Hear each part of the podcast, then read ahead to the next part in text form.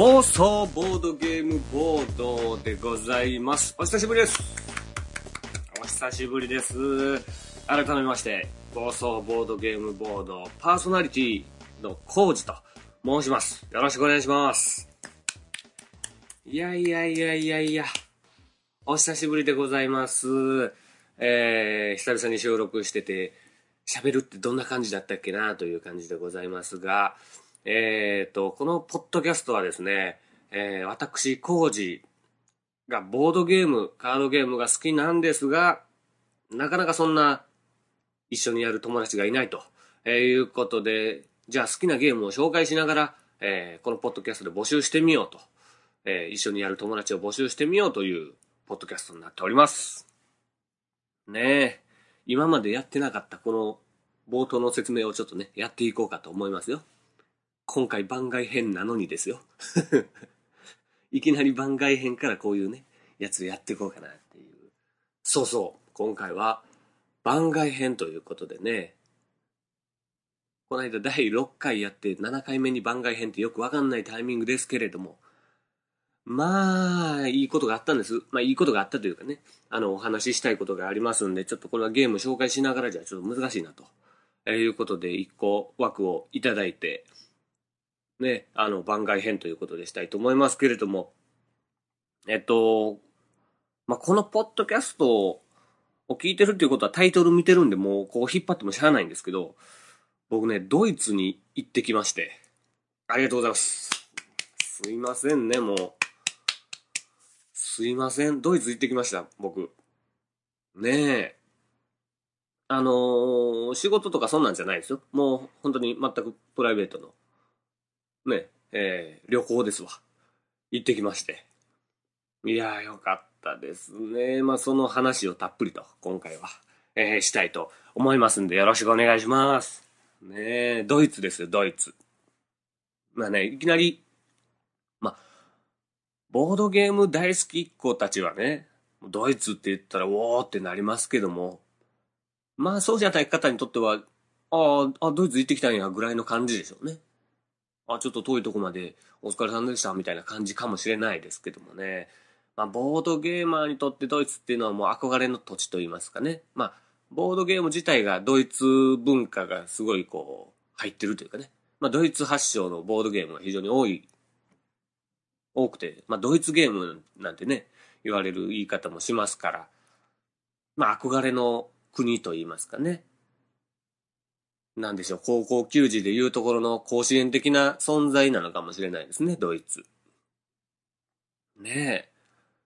え。で、世界の一番大きな、そのボードゲーム、カードゲームの、まあ、イベントとして、えーエッセンシュピールっていう、まあ、エッセンというところでね、えーまあ、やります、その、ボードゲーム、カードゲームのイベントがあるんですよ。すっごい大きい会場で、あの、世界中の、ね、えーメーカーさんとかが集まったりとかして、やるイベントがあるのもドイツですからね、やっぱりね。だからやっぱ憧れの土地と、えーいうことなんですけども、今回はそのエッセンとは全然関係ないね。全然関係ないところに行ってきましたよ。ミュンヘンです。ねえ。エッセンシュピールはもう終わっちゃってるんでね。ね、関係ない時期に行ったということで、ね、ビールが飲みたいっていうね、ことで、ミュンヘンに行ってきましたよ。まあ、いいところですよ。ミュンヘン。皆さんぜひね、行ってくださいよ、ミュンヘン。まあ、のま、そのミュンヘンの話の前にですよ。ドイツ行くのってですね、僕、今回あの、関空からね、えー関西国際空港ですかね、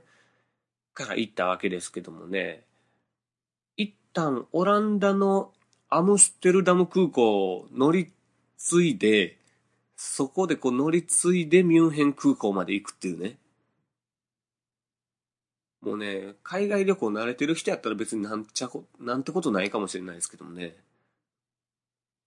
もう、アムステルダム空港に行きますっていう時点でもうなんかもう、テンションおかしなっちゃうよね。アムステルダム行きの便の電光掲示板を写真に撮っちゃうぐらいですからね。それとってどうなんねんっていう話ですけどね。もう偉そうにね、アムステルダムに僕行った行ってきましたよね。うん。で、そっからミュンヘンに行きましてね。海外で乗り継ぎっていうのなかなか怖かったですけどね。よくわかんないしね。I'm sorry, I'm sorry 言うてましたけどね、僕はね。とりあえず。わかんないけど。謝っとけ、みたいな感じでね。ソーリーソーリーなんて言いながら。行きましたよ。ねえ、ミュンヘン。素晴らしいですよ。時差がね、だいたい8時間ぐらいで。えっ、ー、と、日本が早いですから。ね、日本のお昼発で行って向こう、向こう着いたら夕方というかね、夜ぐらいで。でも飛行機乗ってる時間はもう12時間とかかかるんですよ。ねえ、本当に。いい経験ですよ、ミュンヘン行くのはね。そのミュンヘンで、まあ何をしたかっていう話をね、したいんですけれども、あのね、ミュンヘンはすごい都市なんですよ。そんな偉そうに僕の街みたいに紹介しなくていいんですけど、とね、ただね、そのビールを飲みに行ったっていうのもあるんですけども、やっぱドイツ行ったらね、そのボードゲームドイツではどういう扱いになってるのかとかね、その辺も調査してえなと思って。してえなって言いましたね、今。してえなと思って。ね、行ったんですよ。あのね、まあ、デパートいわゆる。デパートのおもちゃコーナー行ったらもうボードゲーマーたちはみんな飛び上がって喜びますよ、あれはね。あのね、日本でいうテレビゲームコーナー結構でかいじゃないですか。もうあの感じですね。あ、よく考えたらもうテレビゲーム置いてなかったっすね。ほぼ。ほぼほぼ。おもちゃ売り場のところの半分以上はボードゲームですね。すげえな、そう考えると。あとこう、ぬいぐるみ的なやつとか、なんでしょう、あと、プラレールじゃないですけど、まあそういうこう、鉄道系のおもちゃとか、あとはもうちょっとお子様向けのね、あの、チーク玩具というかね、そういうのがありますけども、まあ、びっくりしましたよ。デパートであんな写真撮ると思わんかったぐらいの枚数の写真がね、残ってますからね。すごいんですよ。でね、あのー、ま、ビールビール言ってましたけども、やっぱ、ね、ドイツビール有名ですから。しかも、ミュンヘンがね、すごく、ドイツビールで有名なところなんですけども、そのね、ビアホールっていうんですか、まあ酒場ですよね。の、えー、超老舗、世界的にも超有名な超老舗のね、ホフブロイハウスっていうところがあるんですよ。これ、まあ一回行ってみたいなと思って、一回行ってみたわけですよね。もうね、とんでもなくでかいんですよ。超巨大な、今、居酒屋というかね、酒場ですよ。もうね、入った瞬間も、パチンコ屋に入った感じ？パチンコ僕はあんましない、あんまというか全然しないですけど、パチンコ屋の自動ドア開いたらもう、じゃんじゃんバリバリになってるじゃないですか。あの感じですよ。もうね、みんな騒いでる。しかもなんかこう、悪ノリ的な感じじゃなくて、普通にこう楽しくワイワイ騒いでて、しかも、ね、そのホフブロイハウスの真ん中にはこう、生演奏のね、ステージとかもあってですね。まあ定期的に、定期的にというか結構頻繁にあのー、10分に1回ぐらいのペースで、わかんないですけど、えっとね、生演奏をやっててね、まあその演奏も、なんつうんですか、とね、アコーディオンとか、えー、トランペットとかホルンとかね、そういう管楽器とアコーディオンとかでね、非常に楽しい、ブンチャッブンチャッブンチャみたいな感じのリズムのね、つをやってるわけですよ。そしたらそれに合わせて踊ってる人もいれば、ね、飲みながらそれを歌ってみたりとかやってるわけですよ。それがもうね、人で言うともう1000人ぐらい。確か。嘘やったらごめんなさい。でもね、1000人ぐらい。いや、もう入るよ。あれのデカさは入ると思うわ。それぐらいの規模のね、酒場に行ってね、一回行った時はね、圧倒されて、めっちゃ人多くて、もう、ウェイターの人らというか、まあスタッフの方たちがもう死にそうなぐらい忙しいんですよね。1リットル入るこのジョッキ？ジョッキを片手に5個ぐらい持ってるっていうね。どうやってんのそれっていう感じで、うわ走り回ってるんでね。ちょっとその日は一旦ちらっと雰囲気だけ見て、ちゃうとこに行っちゃいましたね。ちょっと圧倒されちゃって。で、また別日に行ってきましたよ。ホフブロイハウス。まあ、楽しかったですよ。あのね、プレッツェルっつう食べ物があるんですよ。日本で言うところの多分おにぎり的な存在なんちゃうのかなと思うんですけどね。なんかパン、パン的な、パン的なやつに塩的なやつがこうかかってるやつなんですけど、説明できん。あれ、全然今の説明やったら美味しくなさそうですけど、めっちゃうまいんですよ。あの、ビールの当て的な感じでの扱いにもなるんですかね。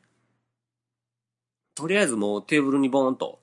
置いてあるんですよ。カゴに入って。で、食べた分だけもう支払うみたいな、そんな感じのシステムになってるんですけど。まあ、それもうまくて。で、ホフブロイハウスにはね、あの、いろんな国の人らが集まりますから、僕行った時はね、えっ、ー、と、まあ、そのミュンヘンの地元の人と、ちょっとミュンヘンに遊びに来てる、ちょっと遠いドイツのこ、まあ、国内の方ですけど、と、えっとね、イタリアから二人。イタリア人も、僕座ってたところ隣に座ってて。で、あと、僕の反対側の隣にそのミュンヘンの方たちがいて、そのさらにお隣には、えっ、とね、韓国から旅行に来てる人たちがいてね、なんでかまたそこ全員仲良くなるというかね、やっぱそういう場所なんでしょうね、ホフブロイハウスは。グローバルな世界でしたよ、本当僕もやっぱこう、テンション上がってるもんですからね。海外行ったらちょっとこう、人見知りも忘れて、忘れてはないけども、仲良くなってね、写真なんか撮ったりしましたよ。もうびっくりしました。イタリアの方、ジローラモにそっくりでしたね。ああいうジローラモみたいな感じですよ。ジローラモは知ってたみたいですけどね。すごかったですよ。本当に。ねえ。嬉しかったぜ、マジ。なんかドイツに認められた感がありましたね。あんな仲良くなっちゃうとね。まあそんなホフブロイハウスをね、紹介するポッドキャストじゃないですけども、ぜひ皆さん、ミュンヘン行く際は行っていただきたいと思いますけどもね、あとミュンヘンまたいいとこがいっぱいあるんですけど、まあ、教会もね、いっぱいあって、とんでもなくすごいんですよ。あの、映画とかに出てくるような感じの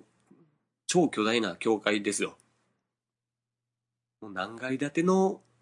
屋根やねんぐらいのかなり上の方に天井があってね、そこにまたこう、絵画が描いてあったりするわけですよ。まあ、すごいんです。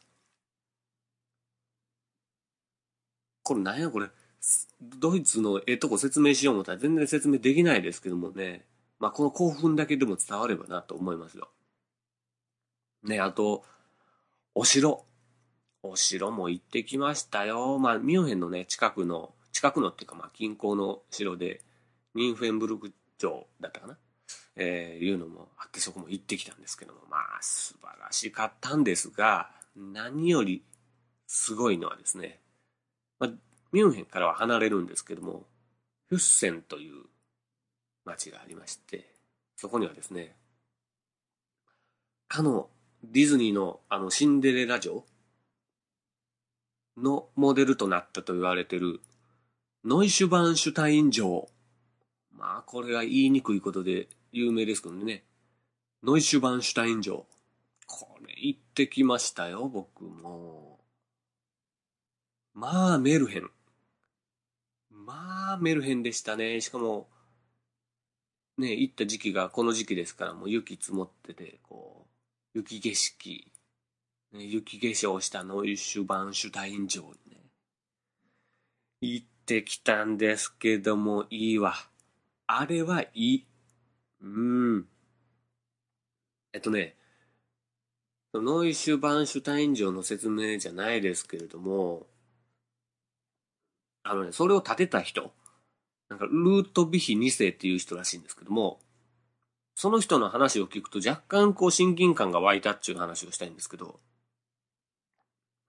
あのね、まあその王様、王様かな？王様か。なんですけども、かなり変わった人だったらしくて、なんでしょうね。えっと、ワーグナーっていう、まあ作曲家というかね、えー、まあオペラとか作ってた方ですけど、えっと、そのワーグナーのですね、作る、まあオペラ、劇の世界にすごいもう、寄ってたらしいんですね。もう大好きで没頭しちゃって、そのノイシュバンシュタイン城の中の壁画というかね、あの壁にかかってる絵とか、もう壁に直接書いてある絵とかですね。ほぼ、ほぼその世界観に、を絵に描いてるっていうね。大好きで大好きで知らなかったみたいなあの、アベンジャーズ見て、アイアンマンとかのポスターを部屋に貼りまくるみたいな感じですよ。ほぼ。好きすぎて。これちょっとね、あの、ルートビヒ2世は、完璧なこうオタク気質があったんじゃないかなと思いますよね。いいですね。それであんなおしゃれなというかね、メルヘンなお城建てちゃうんですから、素晴らしいですね。この方自体もこういろんなね、激動の人生を歩んでるみたいですけども、まあその辺はちょっといろいろ割愛しますけども、興味ある方はぜひね、見ていただきたいと思います。えー、ノイシュバンシュタイン城の説明の中にね、いろいろ書いてますんで、ぜひ見てください。ねえ、まあ、いろいろ話したいんですけども、やっぱね、そのゲームの話をしましょうよね。えー、っとね、ね、まあ、ドイツ行くと決まってミュンヘンの銀行のやつをこういろいろ見てたわけですよ。そしたらね、あのー、まあ、情報誌みたいな、旅行雑誌みたいなのあるじゃないですか。ね。そういうので見てますとね、おもちゃのデパートなんつう別名がついてるね、オブレッターっていう場所というかね、まあおもちゃのデパートがあると。こりゃやばいなと。ドイツのおもちゃイコールもうほぼボードゲーム、カードゲームっていうイメージがこっちはありますから。これはもう絶対行きたいと思って。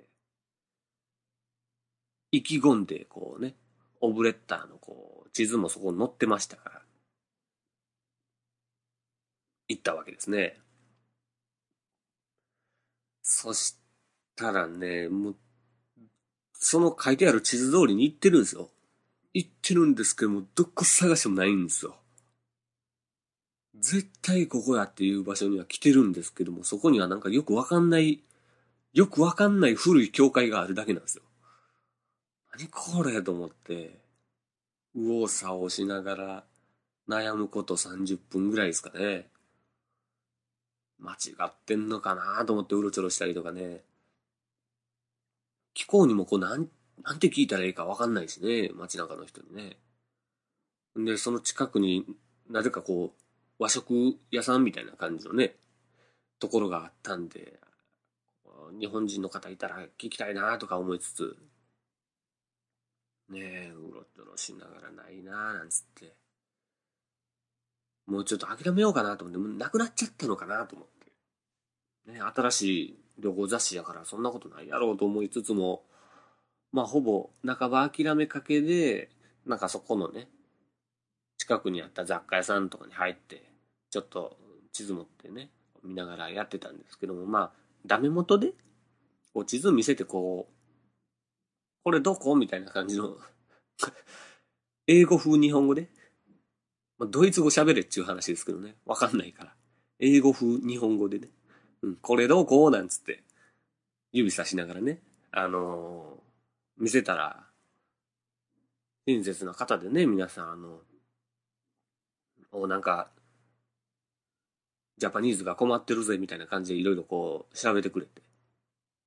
そしたらそこのマスターみたいなおっちゃんがね、あ、なんだオブレッターかみたいな。あ、知ってはるねやと思いながら。オブレッターかみたいな言ってるリアクションなんですけど、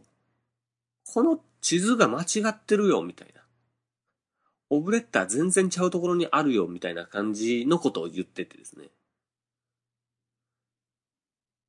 もうね、あのー、もうその方にはもうめちゃめちゃ感謝しましたけどもね。もうその、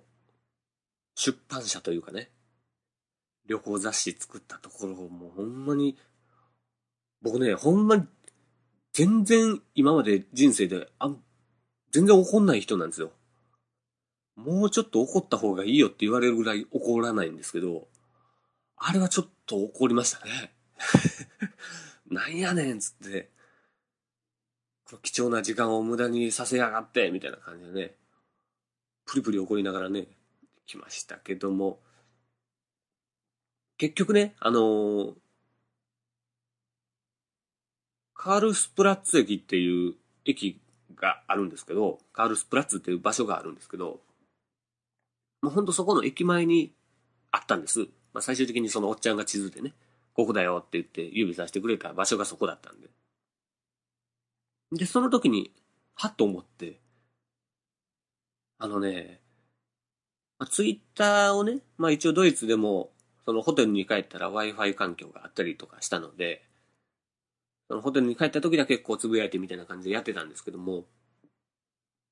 その時にこう、まあ個人のね、ツイッターのアカウントでこういろいろドイツ来たよ、なんつってつぶやいてて、デパート行ったらすごかったよ、なんて言ってたら、あのー、ね、また他のポッドキャストの話になっちゃいますけども、ボードゲーム研究室の、えー、直江さんですよね。直江さんが、あ、ドイツいいな、みたいな感じで。でも、ドイツ、ね、直江さんも行ってらっしゃって、あその時じゃないですよ。あの、違う時にね。ドイツ行った経験があって、ホフブロイハウスとかすごいですよね、みたいなツイートで、あの、デパートすごかったですよ、なんつって言ったら、カールスプラッツ駅の近くの店の地下もやばいですよ、みたいな情報をいただいてて、ああ、じゃあまた行ってみます、なんて言ってたんですけど、その話とそのオブレッターがピーンと合いましてね。あ、直江さんが言ってたのはそのオブレッターのことなんや、言って。んでテンション上がりながらもうね、ちょっと怒りながら、もうね、半泣きになりながらよ、涙を拭いながらダッシュでね、オブレッターついたら、もう、お店入った途端ハリボーがボーンってね、ハリボーっていうあの、なんつうの？グミですよ、グミ。ね、お菓子がバーン飾ってあって、もう、ザ・ドイツみたいな感じよ。嬉しかったぜ、マジ。そしてもう一目散にその地下がやばいと聞いてたんでね。地下にダッシュで行きまして。ねえあのー、地下行った途端、あのね、エスカレーターでブーンって降りていくんですよね。降りていくと、なんでしょう、こう、下からこう、自分のこう、目線の、下の方からこう、徐々にこう、その回の映像がこう、見えてくるでしょ。エスカレーターで下行ってる感じを想像してもらったらわかると思うんですけど。そしたらね、もうチラッと見えた時点でもうボードゲームがいくらか見えるんですよ。うわ、すげえって思ってブイーンってこうどんどんどんどん下に降りていけば、どんどんどんどんこう、ね、その回の映像がどんどん見えてくるでしょ。見えても見えても全部ボードゲームなんですよ。びっくりしましたね。もう床から天井まで全部いろんなボードゲームが詰まってるんですね。それがもうほぼ、どれぐらいの、どれぐらいの大きさでしょうね、あれ。なんかね、もううまいこと説明できないですけど、なんでしょう、結構大きいツタヤ結構大きいツタヤの、えっ、ー、と、フロアの4分の1ぐらい。あかも、あかも。説明が下手くそや。わかんない。いや、でもね、もうすっごい数のボードゲームと、もう、すごいんですよ。もう、わかんないわ、すごいんですよしか言えないですけど、もうね、テンション上がりましてね。まあ、しかもね、多種多様にわたる、こう、ジャンルのゲームがいっぱいあるわけですよ。もうさ、いわゆるアクションゲーム系と言われるような、こうね、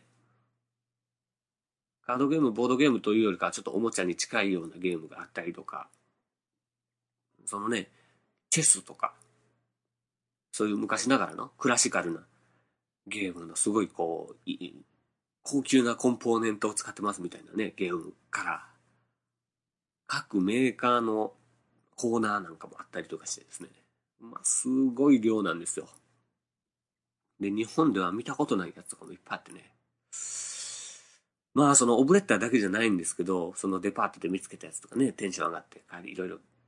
そんなに買うつもりなかったのにめっちゃ買っちゃったので、ドイツで手に入れてきたボードゲームをね、個人のツイッターの方ではちょっと紹介しちゃったんですけども、まあ、ここで改めて。紹介したいと思いますけどもね、まずね、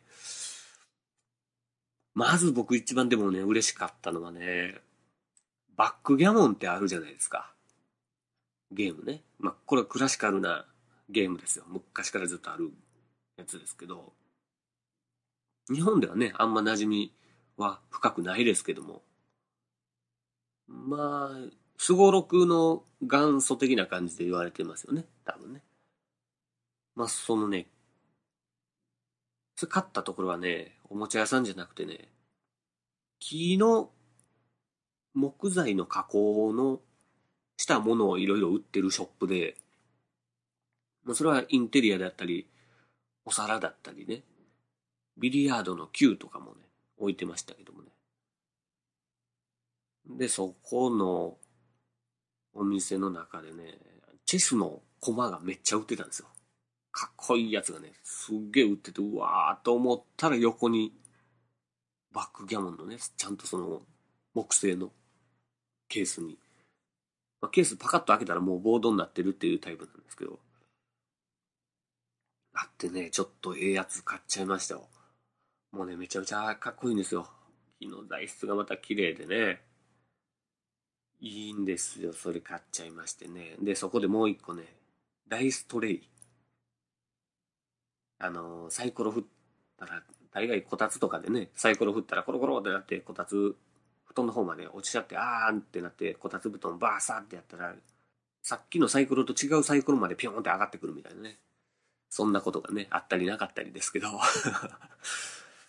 なんでそんなならないように、コロコロってこう転がせるトレイ。まあ、それ専用のトレイがあるんですよ。まあね、それを手に入れましたね、そこで2つね。いや、それでぜひヘックメックをやりたいなと思って。じゃらじゃらってね、やってみたいななんて思ってますけども。あとはね、そう、オブレッターで言うと、えっとね、オブレッターだと、あ、そう、僕グリルパーティーっていうゲームをね、そこで買ったんですけど、これ知らなかったんですよ、僕。ただね、その、ちょっとグリルパーティーで検索してもらったら、ちょっと写真出てくると思うんですけどもね、その、ジャケ買い的な感じですね。まあ、タイトルにも結構惹かれたんですよ。グリルパーティーってね。でも、ジャケットがね、かなりいいんですわ。なんかね、こう、人がこう、仁王立ちしてるんです。仁王立ちしてて、それをまあ後ろから見てるのを想像してもらえたらいいんですけど、その、後ろの股の下から、まあ、お尻の下あたりからこう、股の下から向こうの景色が見えてるわけですよ。で、その見えてる先にはこう、バーベキューというかね、こう火にかかった網があって、そこに今から立ち向かうぞみたいな感じのジャケットなんですよ。それがかっこかっこいいというかね、可愛いというか面白そうっていう気持ちにさせて。で、見たら、どうやらそのバーベキューやるゲームだと。内容は全然よくわかんなかったですけどもね、裏見たらなんかそんな感じで書いてあると。これは欲しいなと思って買っちゃいましたね。あとはね、あ、あとはドミノの、はい。まあ、ドミノも買っちゃいましたね。あの、携帯ポーチ、携帯ポーチというか、まあ、ケースがついててね、そのケースに入れれば、どこでも持ち運びできますよ、なんつう感じですけどもね、それも楽しそうで、まあ、ドイツ行ったらそのバックギャモンと、ね、ドミノはちょっと欲しいななんて思ってたんで、ちょうどよかったのかなつって。買っちゃいましたよね。まあ、ドミノはね、いろんなゲームができるっつうことなので、ちょっとまだ遊べてないんで、いろいろ試してみたいなと思ってますけどもね。まあそんなグリルパーティーとドミノ手に入れたりとかして。あとはね、あのー、僕が何回か前の、ね、収録の時にお話ししましたけども、ドライマギアというところのゲームが結構好きなわけですよ。そのイラストがね、結構好きで。まあ、ゲームの内容も結構シンプルなやつが多いんで、きなんですけども、まあね、それを、それのね、日本であんまし置いてないというか、見かけなかった。えっとね、タランチュラ単語っていうのと、えっとね、豚騒動っていうゲームも買っちゃいましたね。いやいやいや、買っちゃうよね。ましルールはわかんないけども、帰ってきていろいろね、見てみましたけども。あとはね、あのね、羊のショーンって知ってます？皆さん。あの、粘土の、粘土なのかな？わかんないけど、クレイアニメっていうやつですか？ね。羊のショーンっていう、まあ、キャラクターがいるわけですよ。ね、可愛らしいやつで、羊のショーンのアニメというかね、それも見て僕結構好きなんですけど、そのショーンのカードゲームとボードゲームを発見してね、全くそんな存在知らなかったんですけど、なんじゃこれと思って。せっかく見つけたし、買っとこうかと思って、それも買っちゃいましたね。もう、あかんよね。こんな買ったらもう、お金なくなっちゃうよ。お金なくなっちゃうよなんて言いながらね、本屋さんにちらっと寄った時にね、ドイツのね、なんか、本屋さんに行っても、こう、ゲームコーナーがちょっとあってですね、あ、本屋さんにもあるんやと思って。まあ日本にもね、本屋さんにちょろっとゲーム置いてあるみたいな風習はありますけど、そうですね、なんか工事現場でね、作業してるような感じの、ちょっとた絵のタッチはすごいこう、お子様向けな感じのね、可愛らしい、ね、お家作ってますみたいな感じの、まあ、カード、カルテシュピールみたいな感じで書いてあるんで、あ、カードゲームなんだろうなと思って。で、パッと取って、見てみたら、ライナー・クニチヤって書いてあって、え？と思って、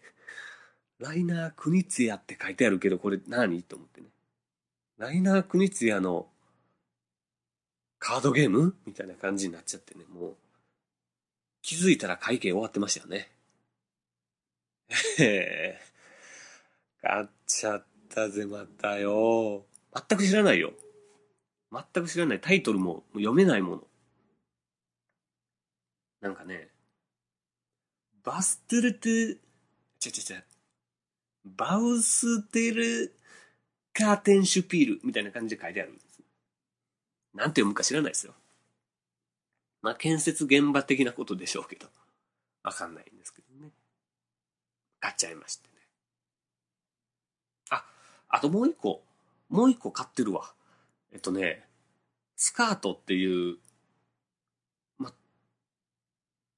トランプのね、カードセットでもできる遊びというか、まあ、ドイツの国民的なゲームらしいんですけど、トランプゲームらしいんですけども、まあ、私がなんかね、その、ボードゲーム好きになっていろいろ調べてたら、ドイツを調べるじゃないですか。そしたらね、スカートって出てきて、そう、そんなゲームがあるんやっていうので、ね、ルールとか見て、携帯のアプリとかでね、あの、遊んでたりしたんですけど、それ専用のカードセット、まあカードデッキですか、スカートデッキって言われるやつが売ってて、もう結構安かったんでね、せっかくやし買っちゃえ、なんつって。今いろいろ言ってたの全部10個でしたね。10個も買ってやんの。びっくりしましたよ。いやね、あの、エッセンシュピールとか行ってね、いっぱい買うのは全然構わへんというか、そら、そういう旅ですから。僕はただ、ただただドイツ旅行に行っただけですよ。ね、帰ってきたら10個あるっていうね、ゲームが。僕も、あれですね。もう結構ダメなところまで来ましたね、僕もね。ね最近ゲーム始めましたみたいなこと言ってた割には結構もうダメなところまで来ちゃってますよ。ね 皆さんよろしくお願いします。ね。まあそんなね、嬉しいドイツの、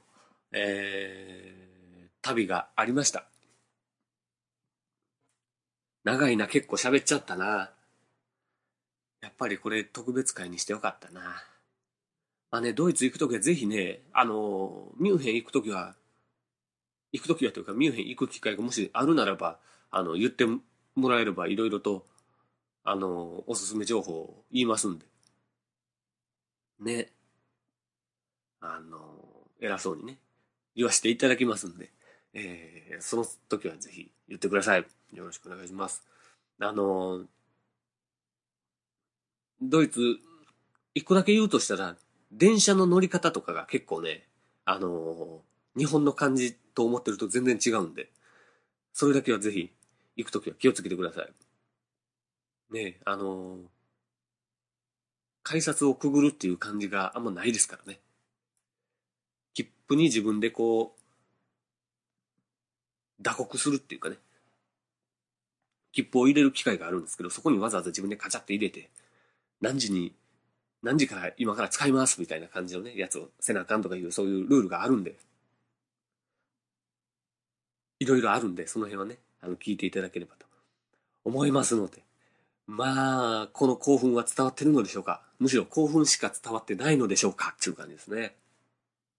もうね、あのー、まあ、日本帰ってきまして。ねえ、向こうのね、その電車がね、あの、S バーンとか U バーンとかいう電車があるんですよ。そのね、あの、都市の電車を使ってたわけですけどもね。帰ってきて阪急乗ったら、なんかね、落ち着くやらなんやら、わかんないけども、S バーンみたいやなーなんて思いながらね、ぼーっとね、あの、ホームでうろちょろしてたら、ちょっと人にぶつかっちゃってね。すいませんって言おうと思ったら、なんか、とっさに出た言葉が、sorry? みたいな。sorry? みたいな感じで言っちゃってね。顔真っ赤になっちゃって恥ずかしいぜ、もうお前。かぶれてやんのみたいな感じですよ。まあね、向こうでもね、いろんな、ずっと英語で喋ってたり頑張ってしましたからね。英語喋れないですけどね。片言ですけどね。英語風日本語ですけどね。ごめんなさいね、みたいな感じのね。まあ、ドイツはすごくいいところというお話でした。ぜひ皆さんね、あの、言ってください。冬場に行くと結構安いですからね。あ、で、冬場に行くとドイツクソ寒いって聞くけど大丈夫みたいな感じでしたけどね。ミュンヘンに限って言うと、ミュンヘンとフュッセンか。えー、そっちの方に限って言うと、日本の方が寒いんちゃうかなと僕は思いましたね。湿気なのか何なのかわかんないですけど、ミュンヘンの寒さはね、もう、ガツンと、カラッと寒いんですよ。どうも、気温低いです、俺みたいな感じの男らしさがあるというかね、ズドンと寒いんです。ただ、着込めば大丈夫です。なんか、ミュンヘンの寒さはこう、パンチで言うところのすごい大振りなんですね。ドカーンってくるんで、ガードさえちゃんとしとけば大丈夫なんです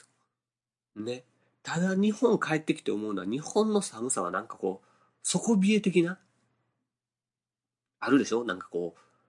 着込んでるけどなんかじわじわ寒いみたいな。いやらしいあの寒さあるでしょ？あの感じはミュンヘンにはないのでね、なんかこう、ミュンヘンがこうダイナミックな大振りのパンチやとしたら、もう日本の寒さはローキックみたいなね、じわじわじわじわ、ローキックやってくるでしょ、あいつら。ほんまに。ゾクゾクするじゃない。あの感じはね、日本独特なんで、ミュンヘン行くのであれば、着込んでいけば大丈夫なんで、冬にね、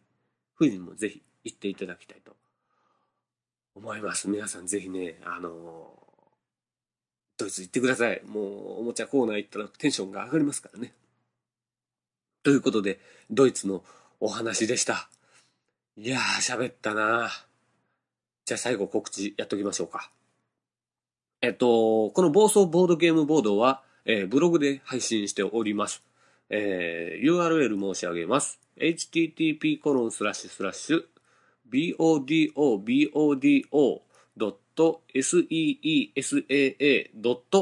seesaa.net http コロンスラッシュスラッシュボドボド .caesar.net です。また、えー、このポッドキャストは iTunes ストアのポッドキャストのところからでも、えー、聞くように、聞けるようになっておりますので、えー、そちらからぜひ、えー、購読を押して聞いていただければと思います。また、えー、ボソボードゲームボード専用のツイッターアカウントも設けております。えー、アカウント名は、アットマーク、BOARDGAMEBOUDOU、アットマーク、ボードゲーム、ボードウです。ぜひフォローしていただきたいと思います。また、Facebook でも、えー、暴走ボードゲームボードと、えー、入れていただければ、えー、検索していただければ、え、公式ページありますので、えー、ぜひそちらでいいねと押してくださいということでございます。えっ、と、今回いろいろ写真撮ってきたんでね、あの、さっき言ってたあの、今回買ったボードゲームの写真とかもね、え、どっかに載っけようかな。Facebook にも載っけようかな。なんて思っておりますので、えー、ぜひそちらもチェックしていただきたいと思います。ということで、えー、長くなっちゃいましたね。やっぱりね、やっぱり長くなっちゃったけれども、一人でこんなに喋れるんですね。つうことでね、いろいろ買ってきたんでね、せっかくゲーム買ってきたんでいろいろやりたいんで、またね、一緒にやっていただける方を募集しておりますので、ぜひよろしくお願いします。よく考えたらこのタイミングで番外編やるとしたら普通ゲームマーケット大阪について喋るでしょって感じですね。ドイツのお話でございました。ありがとうございました。ということで、えー、また次回はいつになるかわかりませんけれども、えー収録したらすぐに、えアップしたいと思っておりますので、えー、皆さんもぜひ今後も期待していただきたいと思います。ということで、暴走ボードゲームボード番外編、今回はドイツ旅行に行ってきたぞということでした。ありがとうございました。またよろしくお願いします。さようなら。